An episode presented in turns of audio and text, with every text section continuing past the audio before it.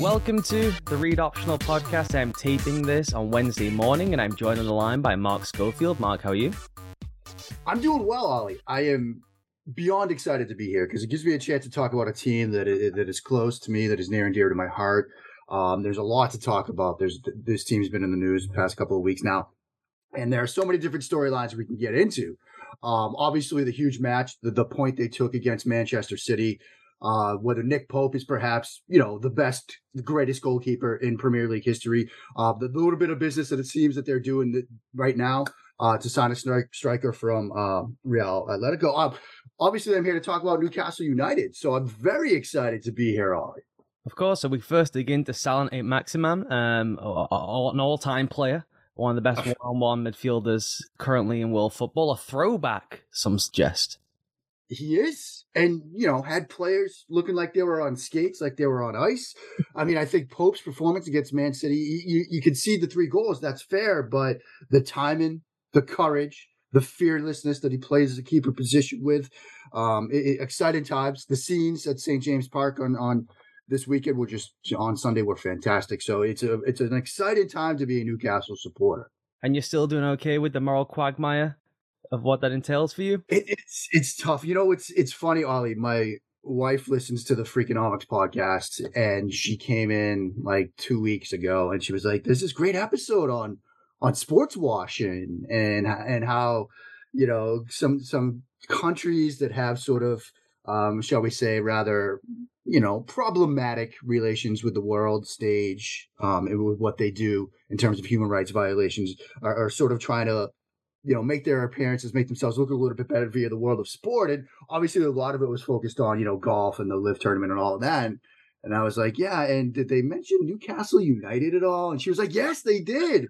And, and the light then went on. And yeah, so that's a little bit of my phone on Sunday was filled with lots of texts from fans and supporters of other teams being like, please win this. Please take a point at least. But you're still awful evil. Yeah.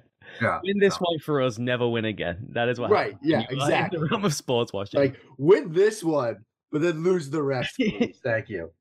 So we are here, of course, to discuss Mac Jones, the Pats offense, which to me is one of the most intriguing storylines heading into the season. I don't think nationally there's quite the focus and attention on what is going on here beyond the stuff we can get into with the weird play calling situation. Is that just a thing about money? We can dig through all of that. But I guess we should start with, we saw Mac now play a preseason game and just generally where you're at with the macro as it relates to Mac Jones and the Pats offense. Yeah, I mean, Ollie, I think you're right that it's A, not getting the attention that it kind of deserves, and B, the easy, sort of clickbaity, low-hanging fruit is who's calling the plays, right? Because it's a nice, fun story. Everybody can sort of sink their teeth into it, get their shots in on whether it's Patricia, whether it's Joe Judge. That's sort of the easy one. I think there's two other, maybe even three other layers to this, which I think are more important. First is the idea that they're sort of changing their offense. And part of that's true. Part of it's not. There's been this sort of emphasis in training camp and preseason games now on outside zone, wide zone, and stuff like that. That's been a part of their offense for decades. That's been in the playbook. And even the boot action stuff off of it has been in the playbook. It's just when you have Tom Brady, you're not going to do that with him. And Dante Scarnecchia sat down with Karen Gergerjian of the Boston Herald recently and said, we called it once with Brady. He got strip sacked and we never did it again. You're not running boot action with Tom Brady. But this emphasis now that they're going to do some of that with Mac Jones, condensed formations, try to get separation for receivers and things like that. That's something that they're working through. There's also, I think, the two bigger concerns that I have. One, they've also changed the protections and how the protections are being called, who's responsible for what at the line of scrimmage. And talking to some of the beat writers on the ground in Foxborough now out in Vegas this weekend, that's kind of a problematic thing to me. When you have a second-year quarterback that's been handling protections one way as a rookie, and now you're going to switch it up before year two, that's a problem. And that gets into the sort of the next layer of this, which is, and we can talk about what things look like on Friday night, the offensive line's a problem.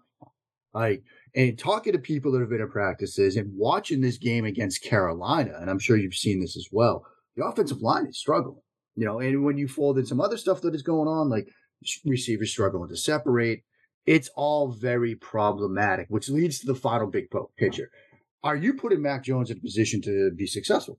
You know, because this is year two. And as we've seen with some other quarterbacks, Josh Allen being perhaps the prime example, the ability to have consistency around the quarterback position is huge, you know, from play callers to scheme to all of that stuff.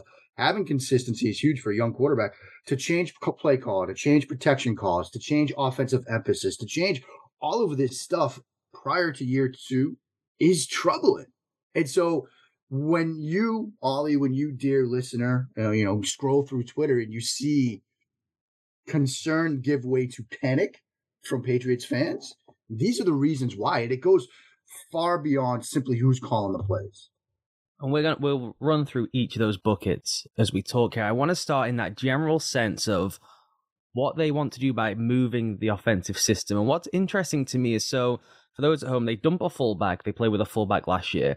And the Pats were the last holdout where when you would go through some of their advanced numbers of where they were running the ball, they still used the A-gaps as their main target point, right? It was lead. It was the most basic stuff you could run. They still felt you could just punch things through the A-gap. And this in a world where defenses are moving to everything's about the B-gap bubble, right? We're playing with bare fronts.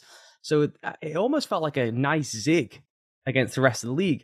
Now they say, we want to be a move offense. They are more consistently moving the target point. That's where the emphasis on the wide zone is they want to be a movement-based offense where they're slashing and kicking more with the running back and where they can move the pocket a bit more, where they feel like they can help Jones.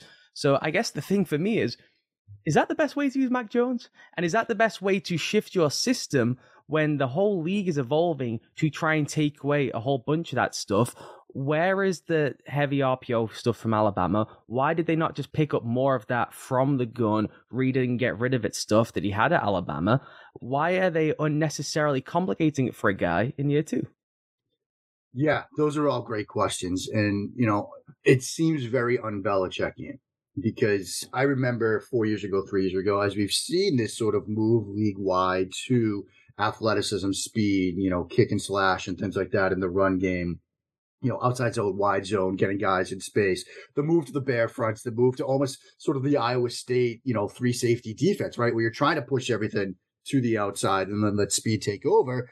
A lot of people, myself included, and I know you've delved into this as well, thought Belichick's going to go completely the other direction, right? He's going to stay heavy eye formation. You might see flex bowling from him. You might see triple option. Like, he's going to get heavy. He's going to stick with fullbacks. He's going to go in the absolute, because that's what Belichick and the Patriots have done over the years, right? Exploit market inefficiencies. If everybody's getting fast and light and trying to emphasize the edges, he's going to go the other direction, go heavy, pound you on the A-gaps, like you said. So this move away from that idea is curious because it's un-Belichickian. It could be a nod, in a sense, to questions they have at the receiver room, right? One of the benefits of sort of that McVay, Shanahan tree, condensed formations, bunches, and things like that is you might manufacture separations. Watching this offense right now, when guys are sort of spread out and asked to win one-on-ones, they're not really doing it. Like, Devontae Parker isn't really doing it right now, at least on film. You know, Tyquan Thornton had some moments. Now he's out with a collarbone injury. Jakobi Meyers and some of these other guys, it's more separation by scheme, and this might be a nod to that. But, of course, the way you framed it is the ultimate question. Is this the right offense for Mac Jones? Can he run boot action? Can he run wide zone and move the pocket? Sure. Is it like top 2, 3 offensive systems that I'd want to see Mac Jones in? No, it's not. Like, I'd rather see him more spread, more quick game, getting the ball out, gripping it and ripping it from the pocket, 3-step, 5-step stuff, 1-step gun stuff. You know, the RPO stuff is a very curious question because he ran a ton of it at Alabama. The numbers speak for themselves. And what's even more curious about that, when they went RPO or when they went play action at Alabama, a lot of the stuff they did was to attack downfield. You know, he would go play action and attack you downfield. He was very comfortable doing that. For an offense that needs to generate explosive plays, for an offense that faces so many questions about can you get the ball downfield, why not cater to that? You know, maybe they're going to try to do this in this new system, but when you have protection woes, when you have a system that maybe it's not the ideal fit for the quarterback, it's just raising more questions than answers. And the thing for me is, if you're going to play that style, it just feels 2 years too late to make that switch. I mean, it's still a great offense by design, but you just almost all offenses are good by design unless you're Ben McAdoo, right? Right. It's just getting on the right evolutionary timetable of the league, and it just feels like, really, guys, maybe you should have done this year and then move to last year's offense this year.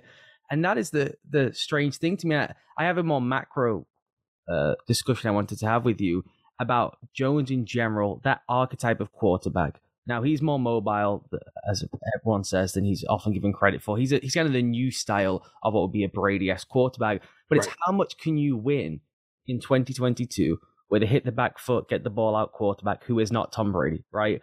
I saw Ben Fennell today posted these unbelievable the quarterback landmarks from the guys in the championship games, the guys who made it to the four championship games last year, and all the other three guys. It's all over the field, right? These are all off-script creators. It's you run on down the line, and Josh Allen, Mahomes, those guys can make plays outside the pocket. Brady's is right in line. It's between the two guards. That guy does not move. That's the greatest of all time, right? So how replicable is it for you to say, can Mac Jones play that way in 2022? And then you get to the question of, well, can Mac Jones in that setup be a second phase quarterback by undulating and moving in the pocket, which I think is actually a strength of his, and how much of it is it rolling and moving? I'd rather just put him in the gun and say, hey man, you don't have to move outside from the tackles. It can be stick, slide, climb, and just maneuver yourself in there. We don't really have to roll you just to try and get some movement into the offense.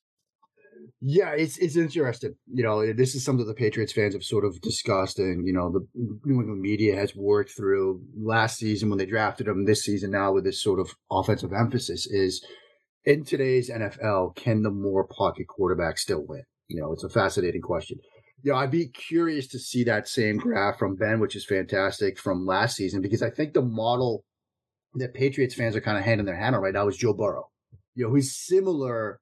I think he's probably a tiny bit more athletic than Mac Jones, but he's not Mahomes. He's not Allen. Like, he's somebody that, you know, he can create a little bit with his legs, but, you know, they're not running that kind of offense for him. You know, they're going empty. They're going five wide. They're letting him pick his spots before the snap. And I think that's the kind of system that I think Jones is better suited for.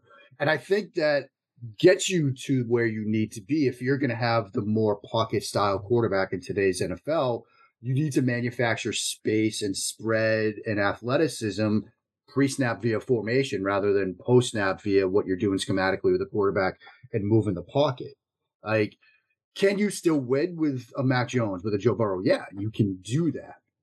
And in a way, it's sort of a Ziggs versus Zag kind of thing, you know, that we've talked about. But I do think that with Jones, letting him win with his mind, and just say, look, we're going to have a pocket for you. Move as need be, because he's very good at creating space with his feet. You know, but win with your mind pre-snap, rather than winning with moving you around the pocket post-snap. It's just a better fit for him from where I view this offense and from where I view Mac Jones. To his credit, you know, if you think back to the pre-draft process, Ollie, with Mac Jones, it was, you know, he's not that athletic. He's a statue back there. He doesn't really move. How can you win with a guy like that in today's NFL? I think he's shown that he's more athletic than that. How much more? That remains to be seen. Is it athletic enough to run this kind of system, to rely on that? I don't think so. And the big thing is, if you're going to say, we're going to be empty and we're playing from the pocket, you've got to be blitzproof. You've got to be blitzproof. Yeah, that's the problem right now. Joe Burrow, entirely blitzproof. And everyone by the end of the season said, oh shit, we can't blitz Joe. Right? And you probably have to have Jamar Chase on the outside. Big point where you can just do the bleep it ball down the field and the guy comes down with it. That's not where Mac Jones is at. And what it reminds me of, and that's, it's no shame, and we can kind of dig through some tears and stuff if we want to as we go through. I see him very close to Cousins, and I do wonder what that level is. Cousins for a number of years, awful versus the blitz, particularly terrible versus perimeter blitzes, some of the worst numbers in the league. Now, as they went more spread in Minnesota the last 2 years, when Cousins was in the gun, they had a crazy in the gun, it was empty rate. Whenever they're in the gun, they're in empty to try and reveal blitzes for Kirk, which is a smart coaching move. But it still limits you because you get into that bouncing back and forth between two offenses situation where you're in real trouble. So Mac Jones would have to become an elite player versus the Brits in congested spaces, right, in those condensed formations, right, will he be able to kill the blitz? And that was his big issue last year. You go through the Tennessee film where he played out of his mind in the Tennessee game last year. Whenever they bring perimeter pressure, even from spread looks, no clue where he's looking. Absolutely no idea where he's looking. So that is the big question mark for me with him. If you're going to be the guy who plays from the pocket, I have no problem with that. Totally fine. You don't necessarily need second reaction stuff to come from playing on the move Russell Wilson style. It would just be the Brady. You slip and slide in the pocket, you buy yourself an extra beat, and you get the ball out. Mac Jones is not that guy, and maybe he can get there. It's, it's only been 1 year. You would hope by year two, year three, that can happen. But it has to happen fast to be able to move when they're moving so much on defense in 2022. Yeah, and, one of the things coming out of Alabama that, I sort of hung my hat on when saying, look, he can still make this work in the NFL, was when he was ahead of it with his mind, when he could see a blitz coming, when he could diagnose a pre-snap and was sure it was coming and knew they didn't have it blocked up, that gave him a head start on getting away from it. There was a great example of that early against Notre Dame where he saw that cross blitz coming. He knew they weren't going to protect it. So as soon as he got the snap, he started to bail the pocket to the left, got him ahead of that blitz.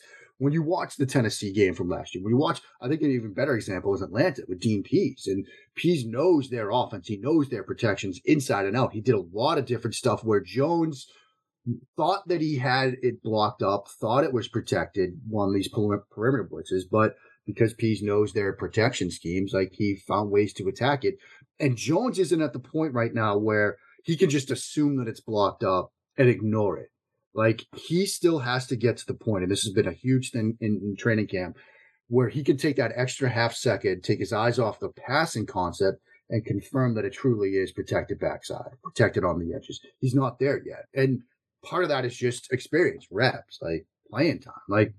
It takes time as a quarterback to feel comfortable enough to take your eyes off what's happening in the secondary, just to give it that cursory half-second glance, backside or frontside or wherever that pressure is coming from, to make sure that your expectations that things are getting blocked up are true. Jones isn't there yet.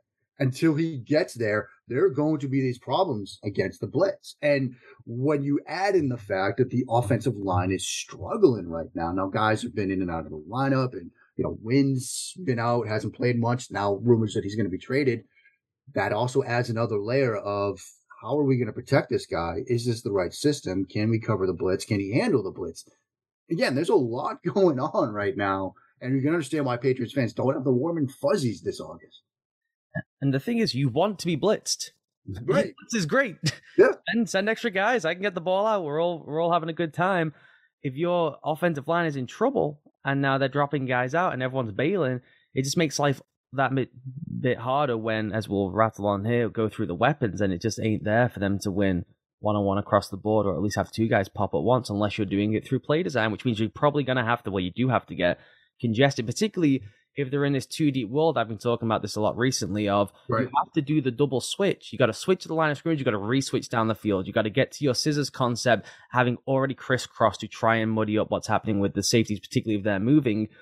That takes time. Yeah. Same thing that's going to happen in Green Bay. All sounds great, right? They're getting really close. It's kind of this smash mouth spread. We're going all gap scheme oriented. Then we're going to spread it out, double switches. Okay, yeah. Do you have the time? The interior of that line sucks. So yeah, that is a real problem for them. I actually found some really interesting numbers with Jones that I wanted to get your thoughts on. So when he threw with less than 2.5 seconds last year, right, he had an 80.9% on target rate from PFF, right, and he was one of the best in the league. Getting rid of the ball, getting it down the field quickly. He averaged 7.1 yards per attempt, and his passer rating was top 3 in the league. That is unbelievable. That is the Brady offense, right? Get it, rip it. I know where I'm going with the ball. When he actually had more time, his on-target rate dropped to 67%. He had negative EPA. So we're talking about him like, how can we find a way in this new world to play in a second reaction style offense, to move, to create a little bit by himself outside of the structure necessarily, or buy himself more time for these slower development concepts. And that's when he was worse. When he had more time, he got worse. It's a strange oxymoron. He wants to play, like you said, Alabama, read one guy and go. If that's a third-level RPO, second-level RPO, quick-hitting play action where it's just a flash fake and rip it, that's the world he wants to be in. Why are they building him more? Turn the back to the defense, set, rescan. It's maybe he can do it, and maybe in 4 years he'll be unbelievable at it. For the guy who he is right now, it's strange that they're pushing it so much. They did this right at the start of last year, right? They dumped the entire 07 playbook on him and said, go figure out. Hopefully by week 6 you got it. It's a really strange way to develop a quarterback. It is a strange way. I mean, it part of it might be a nod to how they feel about Jones, that they can put whatever they want on his plate and he's going to be able to handle it. But I'm firmly of the mind that, look, when you get a young quarterback, you go back to his college coach, his high school coach, his Pop Warner coach. And we've talked about this, Ollie. What did he like to run? Like, what did he like to run when he was 10, 12, 15, 17, 20? And do that. To do this, I mean, maybe this is where he ran in Pop Warner. I doubt it, And so to do this with him, to take him into a scenario where, as you ran through the numbers there, it's eye-popping. They speak for themselves. Like, when he either has more time or creates more time with his feet a little bit, then you crater. When he's gripping it and ripping it, that's where you want to be. And when you have the weapons, quote-unquote weapons that they have, you probably want to be in that world where you're getting things out quickly, you're taking advantage of something that you're seeing either pre-snap or immediately after the snap, to put those guys in a position to get yardage after the catch. Because I think guys like Meyers and Aguilar and Thornton, when he's healthy, even Parker with his size and strength, like, that's where they want to be conceptually. At least that's where you should be. But that's not what they're doing. Now, there's also, some Patriots fans have sort of theorized that this is a nod to the landscape of the NFL in 2022, in the sense that you look around the AFC. There's a lot of really good teams. Maybe make it a play. Maybe this is a more forward-thinking 2 and 3 years down the road. It's going to take some time to figure this out, to establish this, to get this ironed out. So we're going to put this in now. Maybe we limp to 10-7, 9-8, something like that. Maybe we're in the playoffs. Maybe we're not. But in year two of this offensive system, that's when we're going to be great. That's when maybe the other teams aren't going to be as good. I don't know if that's what they're doing, but it might make some sense. To me, it would make sense if it was something radically new and different. But it's not. Let's go run. Let's go run the triple option. Let's go run, the flex bone. Like something wildly, again, the stuff we sort of talked about at the beginning where we thought, oh, Belichick's really going to zig rather than zag, right? Can we just flash back quickly to last season to bring the listeners up to date on what they were doing for him last season? So they, as I said, they made things, I thought, unnecessarily hard for him, where they dumped every single thing on his plate. Then he's working with all these receivers who could not separate from man coverage. The margin of error for him was so small, and yet you rattle through the figures or the tape, and he was comfortably the best rookie. He finished 11th in the RBDSM, whatever it is, EPA, CPO, composite, whatever that one is, that is the best quarterback stuff. 8th over the second half of the season. And then there was this kind of dynamic coming out. Well, he's held by the run game. He gets the ball out really quick. He finished in ahead of Stafford, Allen, Herbert, Brady, Mahomes, Rodgers, and air yards. He was pushing it whenever he had opportunity to push it. Because that's what, as you said, that's what he wants to do. The guy wants to trigger really fast and let the thing rip downfield. He's used to having those Alabama guys streaking wide open at practice, wide open on Saturdays. And, oh, here I go, 25-yard bombs down the field within 2 seconds of the snap. What can they keep from last season, do you think? Or what is essentially keep from last season that they do carry over to this year because he had operated it so well? I think some of their core concepts, when you look at what they've done this year, some of their vertical stuff, the play to Aguilar on Friday night, vertical, Seattle, 3x1, four verts, the play action crosser stuff to the tight end. It was tough for him to get chemistry with receivers last year, obviously, because you're a rookie, you're coming in. Cam Newton's still on the roster at the start of the training camp. And so, he's running with the twos and the threes, but he did have a relationship with Hunter Henry. And, as far as sort of the play action designs that work for them, that literally, we've seen it so many times from New England, right? Front side fake, hit that crosser working away from the flow of the play. Like they hit that so many times, hit it a bunch against the Chargers, for example, in the regular season. That's the kind of stuff that still works for him, And again, when he was at Alabama, they went play action. He wanted to go downfield. You can still do that, whether it's, you mentioned third level RPOs, you can do some of that stuff. You can sort of look at just basic shot plays downfield, right? Patriots playbook is filled with shot plays, and it's filled with notations that we will call shot plays 5 or 6 times a game, even if they don't work, just to stress defenses, give defenses something to think about. And, of course, the impact of that, even if you don't hit on those, is you might create some two-safety deep looks. You might create some opportunities for then stuff underneath where you want to live. And so that's the stuff that I thought they would be emphasizing Now, maybe they decide to scrap this. Maybe, you know, Scarnecchia said that. He's like, look, if we get through joint practices with the Panthers, with the Raiders, they might decide that, look, it's not working. We're going to stick with what works. Judging on reports out of, you know, Las Vegas from Tuesday, Ollie, they might be there. I mean, you know, whether it was Andrew Callahan, Phil Perry, anybody who was at practices, they were just saying, look, during this team session, they had 5 runs, all 5 had stuffed the blue line screen. You know, they were like, Mac was 1 of 4 throwing the football with like 3 bad pass breakups because nobody can separate. We're getting to that decision point for this offense where either they decide to stick with it or maybe they just scrap it and go back to the stuff that worked from last year. The thing that I think is in their mind. So Jones's most targeted routes last year were outs, crosses, and hitches. Okay, everyone has crosses in their top 3, right? The outs and the hitches are isolation routes.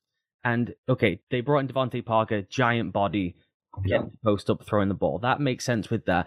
They just don't have the players to separate one-on-one.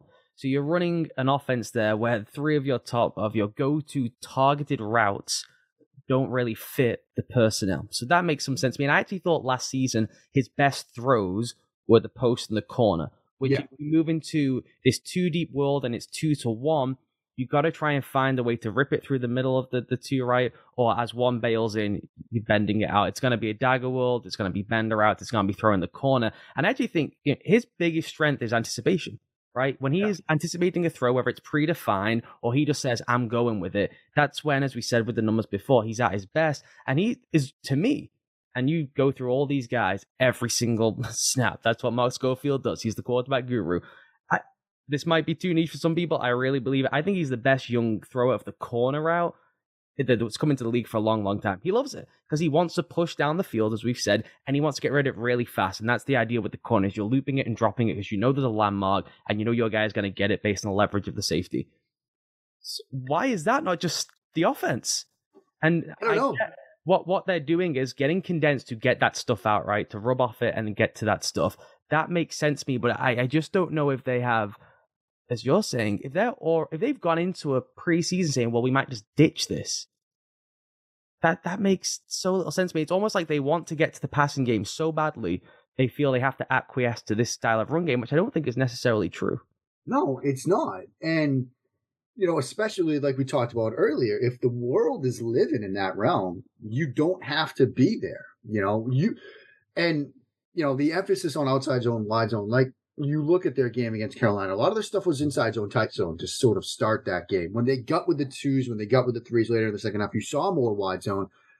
You know, maybe that's a nod that, look, it might be more emphasized, but it's not going to be all of it. You know, to their credit, the Patriots offense, like in the run game, tends to be more diverse than most other teams. Like they do a lot of different stuff conceptually, zone, man, gap, power, outside, inside, tight, whatever. You know, maybe it's just going to be, look, we're going to try to set some stuff up with wide zone on early downs.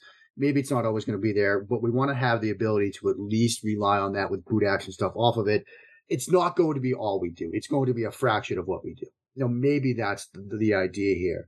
Now, the corner route, you know, I'm glad you brought that up. It's the toughest route to throw in football. Like, and I say this as somebody that threw so many interceptions on the corner. Like, every time I saw it with that corner squatted, I thought I could get it over his head, and I never could. Like, it was just a hard route to throw. Jones throws it extremely well. Lawrence throws it extremely well. But it's not easy. And if you've got that club in the bag, rely on it. Like, you can certainly do it out of condensed formations. You can do it off of boot action. Yeah, sure. But you know, the ability to have that throw, to be able to make it the way Jones does, to be able to make it the way Lawrence does. I'm actually going to write about Lawrence in the out route, the corner route a little bit later. It's a great thing to have. And if you've got a quarterback that could do that, build on that. Because it's, especially as you said, if we're in this too high world, you've got the leverage built into the play. Take advantage of it. And that's where you say, okay, that's what our quarterback does best. That's where we should build a decent portion, let's say 15, 70% of our shot plays this year. Let's make sure that's in the book, right? To do it out of a moving boot is you're dragging everyone to the space. It makes no sense to me. That's the thing of just like... And you're making it a tougher throw. Yeah. Like, you know, if you're a right-handed thrower of the football, friends, go outside, grab a football, start rolling to your left, and then try to make a throw, even if it's a 5-yard hitch. It's hard to do. Now, you know, maybe you're going to flow everything to the right to cater to his right-handedness, but again, you're condensing the field. Like, you're taking the field and you're dragging those safeties. You know, they're reading it and rolling back, so they're rolling into the space. So, again, the margin of error is tighter. What you want to do is catch them in a 2-to-1 situation so that the guy stood in the middle of the field as you break out. That's the ideal, right? And you clear out that side of the field by having someone flash across. You are hoping it's one robber. The robber watches the guy fly past him, and you've dragged the corner to the middle of the field, basically. Now, maybe you're going to set up burner, right? Which is where you've got that corner that turns back and flows away from it. You need Justin Herbert to do that, right? Like, I remember John Johnson, you know, when they ran burner against the Browns last year, and Johnson was like, there's no way he's going to throw this post, work it away from him. And of course, Herbert can hit that throw. Jones, that's not a club that he has. That's not a throw that he can make. So, yeah, let him sit from the pocket and make that corner route throw. Don't cut the field in half. Bring all the attention to the route you're trying to throw, and then make it a lot tougher for him to do mechanically because he's trying to do it on the move. One thing that makes me think they do want to live in this world, other than that they're doing it, but this idea of maybe they could just flip back. You know, I've been running through a ton of their stuff the last 10 days to write about all this. The way they used motion last year when it was involved in their run game was a decoy.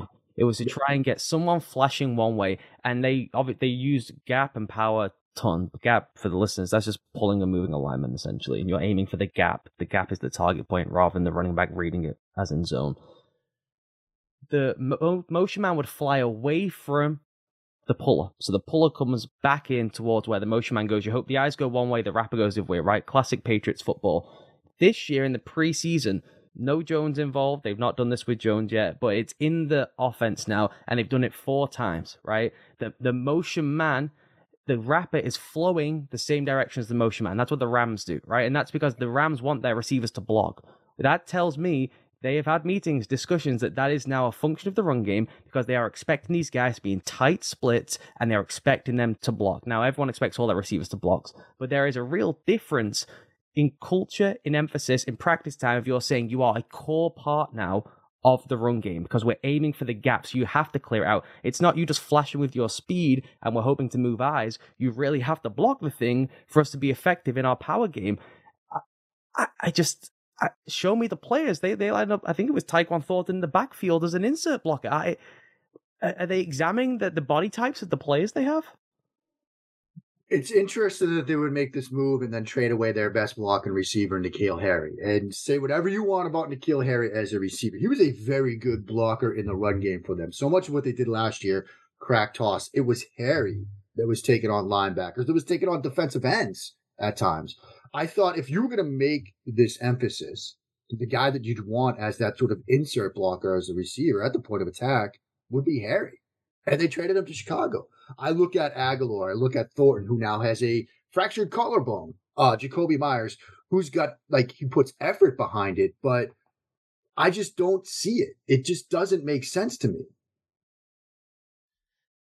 So I want to get into that stuff you were saying earlier about the protection stuff and just Jones's command of the offense. So they are not using a center to reset things for him, right? It is all Mac Jones doing all the work, and they are back into the Brady protection system of perfect every time, right? And they are no longer doing 5-6 man and let's just get on with the game.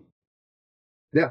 I mean, that's what I've seen and what I've been told. Like, first of all, they always run the protection through the quarterback. Like, you know, they're one of the few teams that do it that way. A lot of teams involve the center. The Colts for years with Jeff Saturday and Peyton Manning, you know, involved the center in it. It's on the quarterback. They want the quarterback to have command of it. You go through their playbook. It's all in the QB's lap. Now, there are calls that can be made between the tackles on the edges, like squeeze calls and things like that, where, you know, if you've got a front, if you've got somebody mugged down or things like that, they have to sort that out. But it starts with the quarterback. You know, it starts with the mic point. It starts with all of that stuff. You know, and to change sort of what they're doing and how that gets called and things like that, again, in year 2 is problematic, but you're right in sort of the emphasis here. And it gets us to the idea of, you know, are you going to go if you're going to try to sort of create rubs and things like that, do you have the time to do that with the guys that you have right now?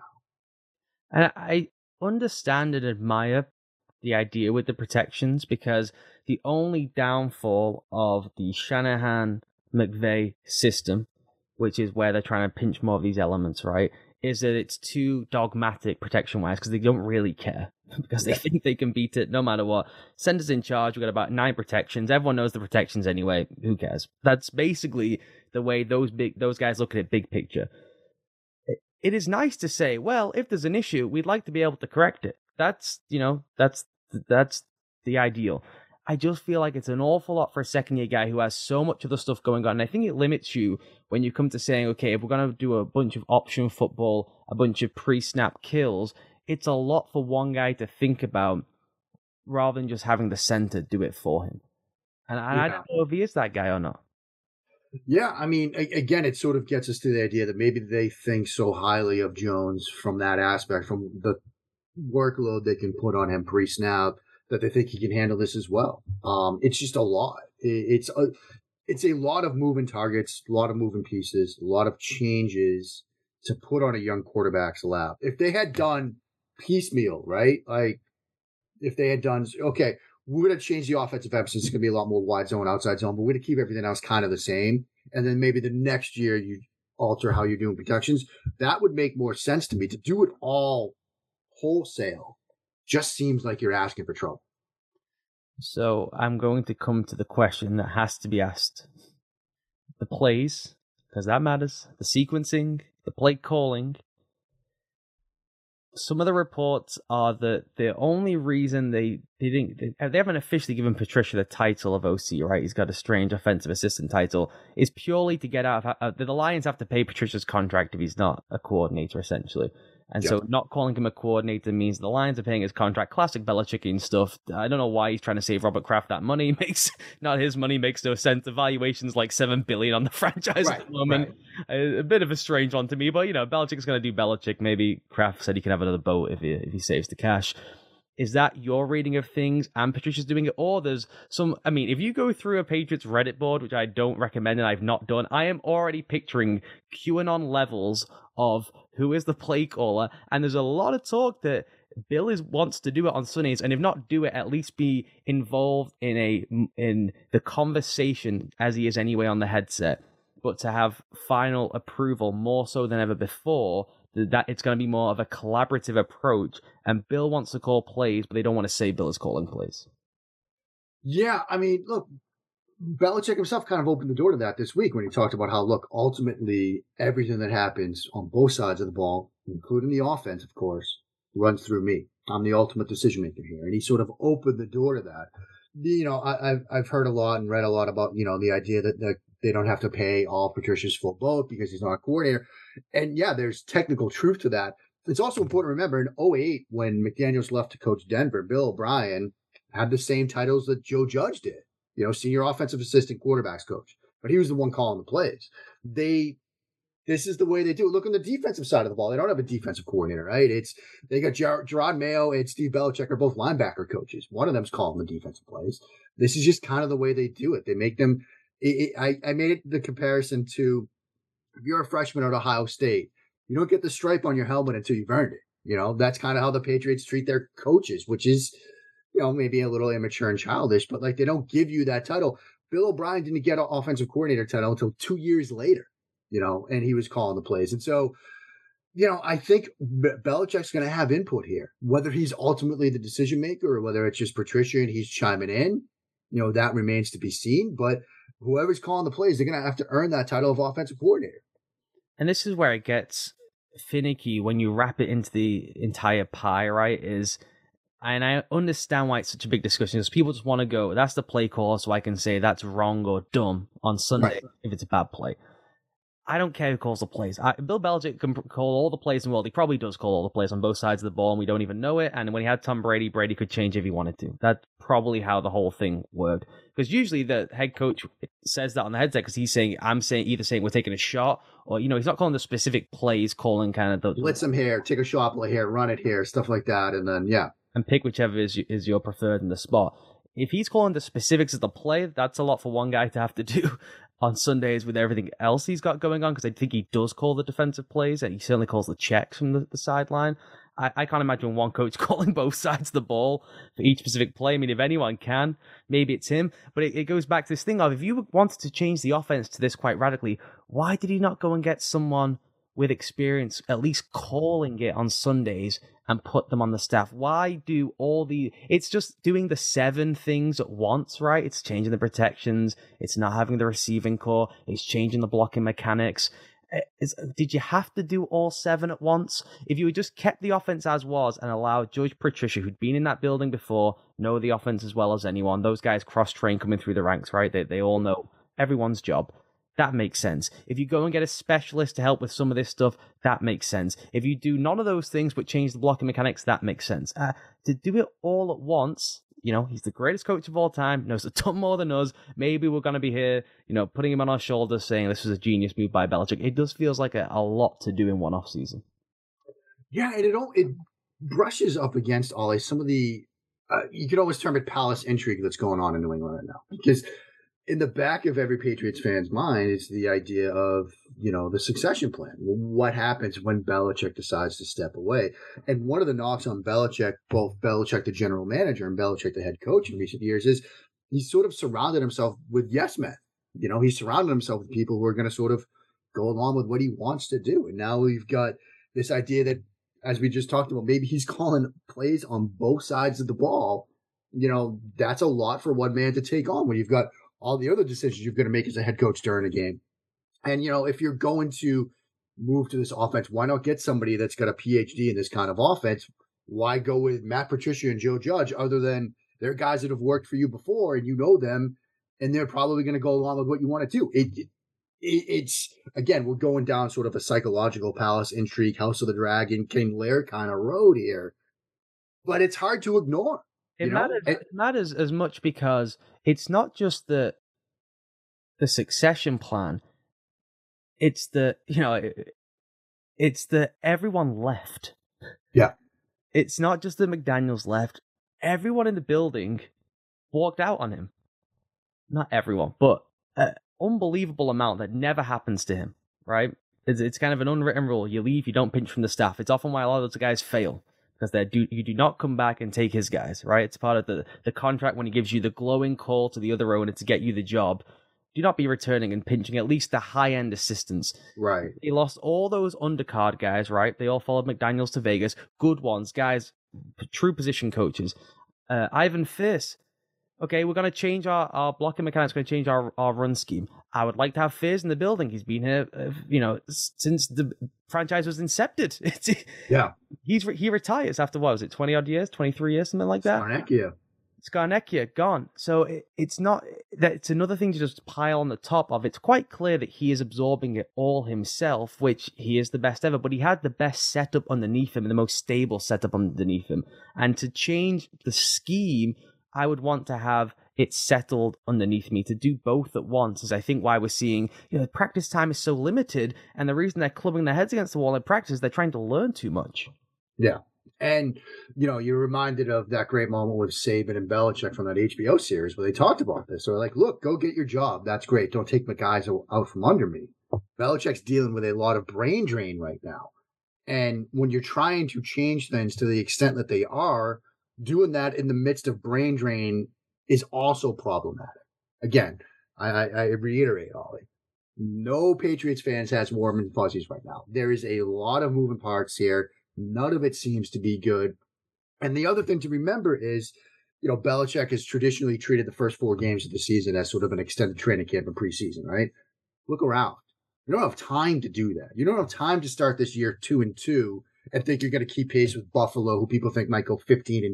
Like, you don't have time. Like, this has to be done. And I think that might get us to the Scarnecchia idea of they'll scrap it if they need to, because you don't have the time to sort it out in the regular season. It's not like 2007, right, where you look around the AFC East and you've got probably 6 winnable games, or at least 4 winnable games you can count on going into the regular season. Not this year. Not with this AFC. Not with this AFC East. Let's talk specifically about the preseason games then, before we wrap up on Jones and the Pats. We've had all the talk of the rough practices. Then we see Mac Jones play. He looked really rusty. Now, we won't know if it's rust or there's a bigger issue until we see the real games. Those first two drives, really, really rough. Missing the quick out, getting the sack, whiffing on the Parker throw, throwing it behind him. Preseason is pointless, except for Desmond Ridder. Desmond Ridder is really good. He looks fantastic. He looks amazing. The offense was supposed to have these two new uber athletes. Devontae Parker, big guy, can run fast. Tyquan Thornton, quickest guy in the NFL, right? That was the plan. Push back the coverage, roast man coverage. That was the plan.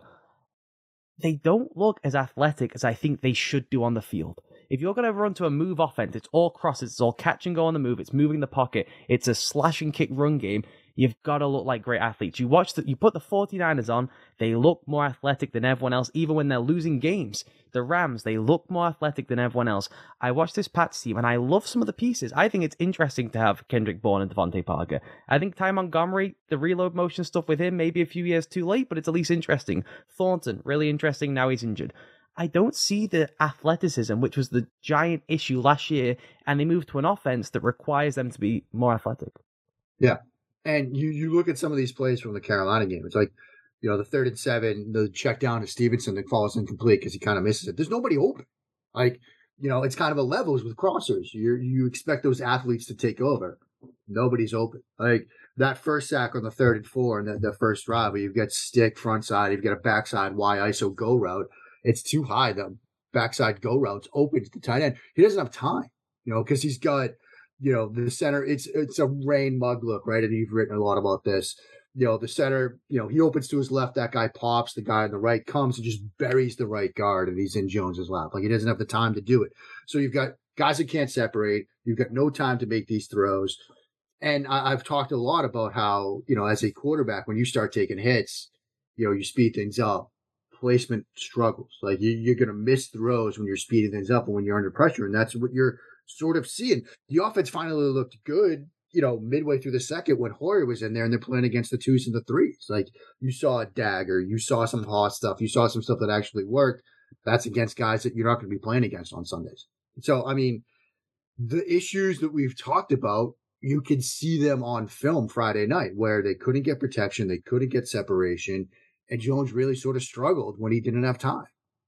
And it's another one that returns to trying to do too much at once. Back to the Scarnecchia point you were making of if they were only doing one of these changes, you can ditch something. If you change the holistic model of how you've done all of training camp and then tried to revert back to what you did before, a lot of these guys haven't been in the building either, by the way. Yeah. So they've just learned this. It's not like you can just tell them, oh, let's get last year's playbook and let's go back to that. A lot of these guys weren't doing that either. So right. The offense they've learned in New England right now, there's a crossover across the entire league. If they've played elsewhere, they can pick this up pretty quickly, but it's just going to be different. You know, Joe Burrow, when he came to league, they wanted to run this style of system, and his offensive line was so bad. He said, fuck that. I'm never turning my back to a defense in the NFL. I'll get killed. Yeah. Given how bad that offensive line has been, there is just no way you can run in on week 1 and say, hey, Mac, how about you turn your back to the defense 12 times? That would just make no sense. Yeah, it does. And you saw what, you know, the Bengals and Taylor did in response. They went empty. They went 5 wide. They said, look, you're going to have to fix this on your own, Burrow. We don't have the time to protect you. I'm curious to see, you know, when Burrow's back, what that offense looks like this year with some of the improvements they made on the offensive line. Maybe we see less of that and more of what they want it to be. But I think right now in New England, when you have these protection problems, when you have these issues, when you have some inconsistency in picking up blitzes and things like that, why you're going to condense things and turn your back to the defense to have your quarterback do that is beyond me. And the thing with Burrow is they ripped all that stuff out, and the offense was gross. Yeah. Right? They telegraphed their entire playbook, essentially, except for the empty stuff. And there's only so much you can run from empty. Everyone loves empty. There's only so much you can do. Yeah. That's the only thing they didn't telegraph, is the one that's probably the easiest to pick up, right? And he had Jamar Chase. It's like you just cannot overlook the fact that so much of that offense, I mean, that was not an efficient offense in any way. It was often bad, right? Particularly by design. So is their game plan to the Scarnecchia route to say, either we run this offense that's pretty and built well, but if we can't run it, we'll ditch it, and we're going to have to run an offense that is broken by design. Why would you choose either of those two worlds? $1 million question there. I mean, it's just one that I wish I could answer, but it's a whole world of bad right now. Okay, let's wrap up with just some quick talk on the second-year guys in general. I saw a thing you did recently talking about Jones, where I think you said that he was upper tier 3 in your mind, and this season was about whether he could get to the lower rung of tier 2, which would be like the natural progression of a second-year quarterback, unless your name is Joe Burrow and you vault right to the top. Right. Tier 1, a freakish rise. Where does that put him, that upper tier 3 situation, if that's still how you feel, compared to Fields, Lawrence, Lance, Wilson? Yeah, I mean, I think like you said, like when you look at these second-year quarterbacks last year, Jones was, you know, a couple of weeks where Davis Mills played well. Jones was the best of the bunch because he was in the best environment. I mean, Wilson, they couldn't protect him. He was struggling. He was speeding things up. He was cutting drops short. He was madly inconsistent. After he came back from the injury, I thought he was a little bit better. He was calmer in the pocket, but, you know, there was some inconsistency there. Lawrence was in an absolute nightmare of a scenario, right? And it feels the situation wasn't that much better. And Lance played in limited action. I mean, it was almost kind of like by default where, like, yeah, Jones made the playoffs, was in a good environment, had a great defense, was a solid run game, and played well. You know, this was the argument for Jones when you decided to draft him, right? He was going to be the guy early. But as so many people in the league have told me, and we've talked about this, they're all like, yeah, talk to me in year 3, right? Talk to me in year 5 of Mac Jones.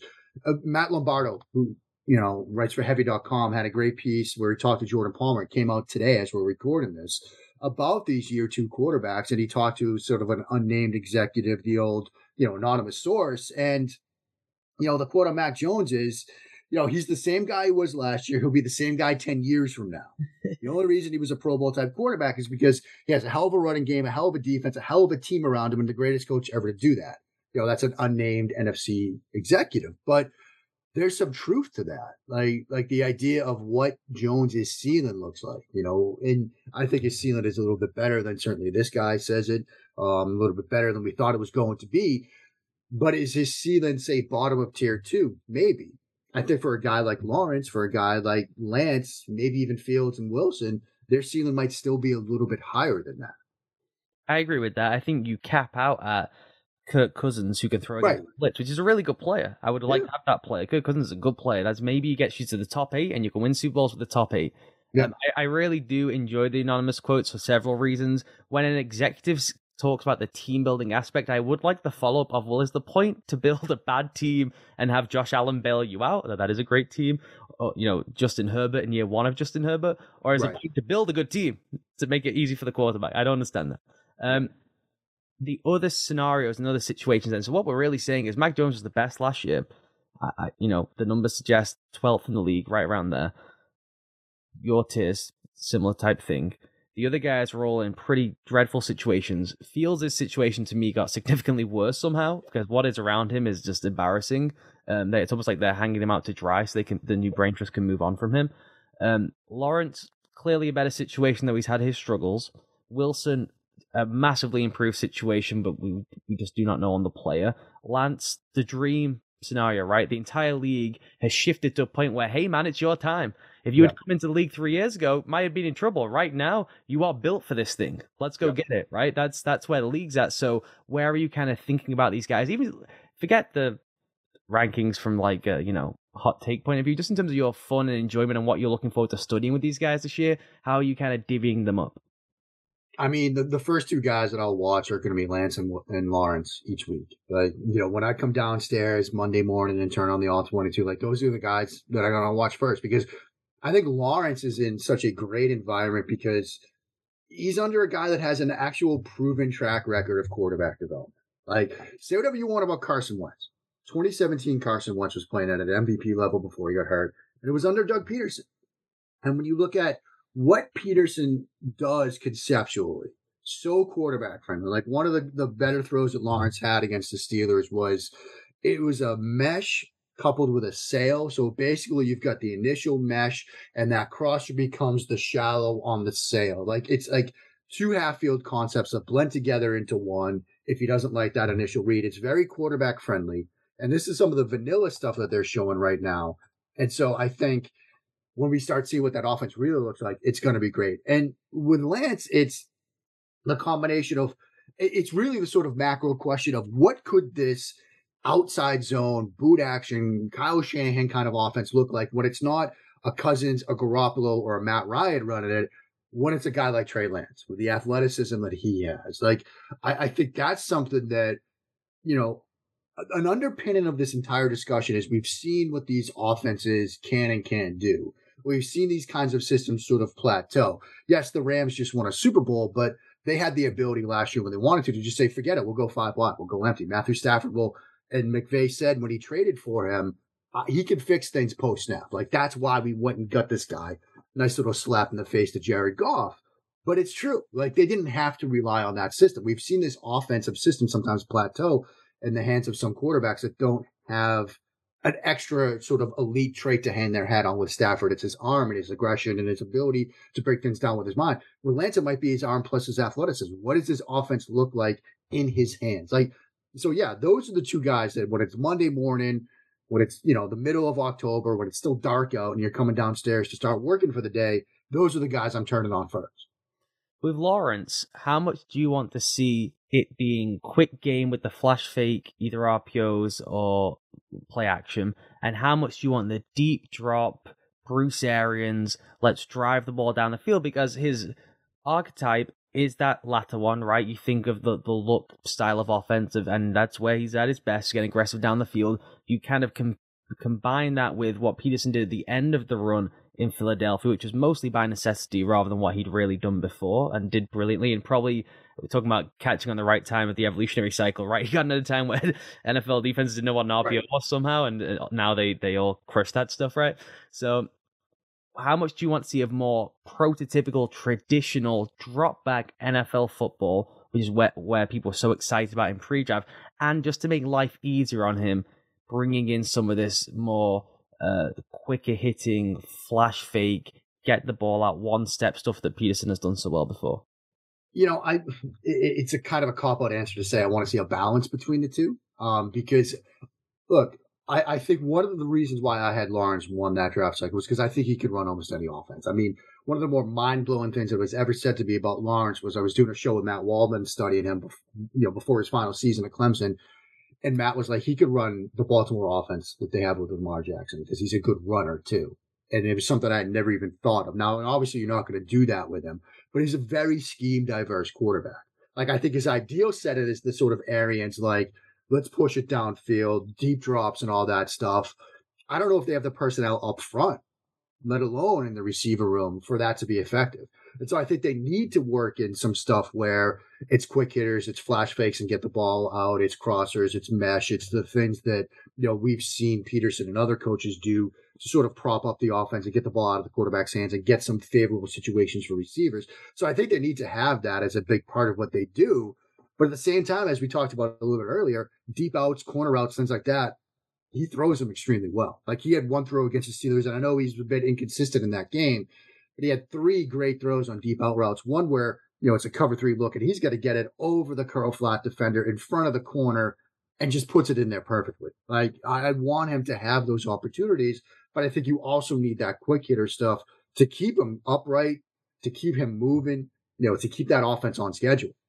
The idealized version for me would be the Packers offense from last year. Now, yeah, I've just written about this in terms of Devontae leaving. So much of that was they had so much reputational advantage because people were terrified of Devontae Adams. I don't know you could replicate that, pick it up and drop it anywhere else in the league.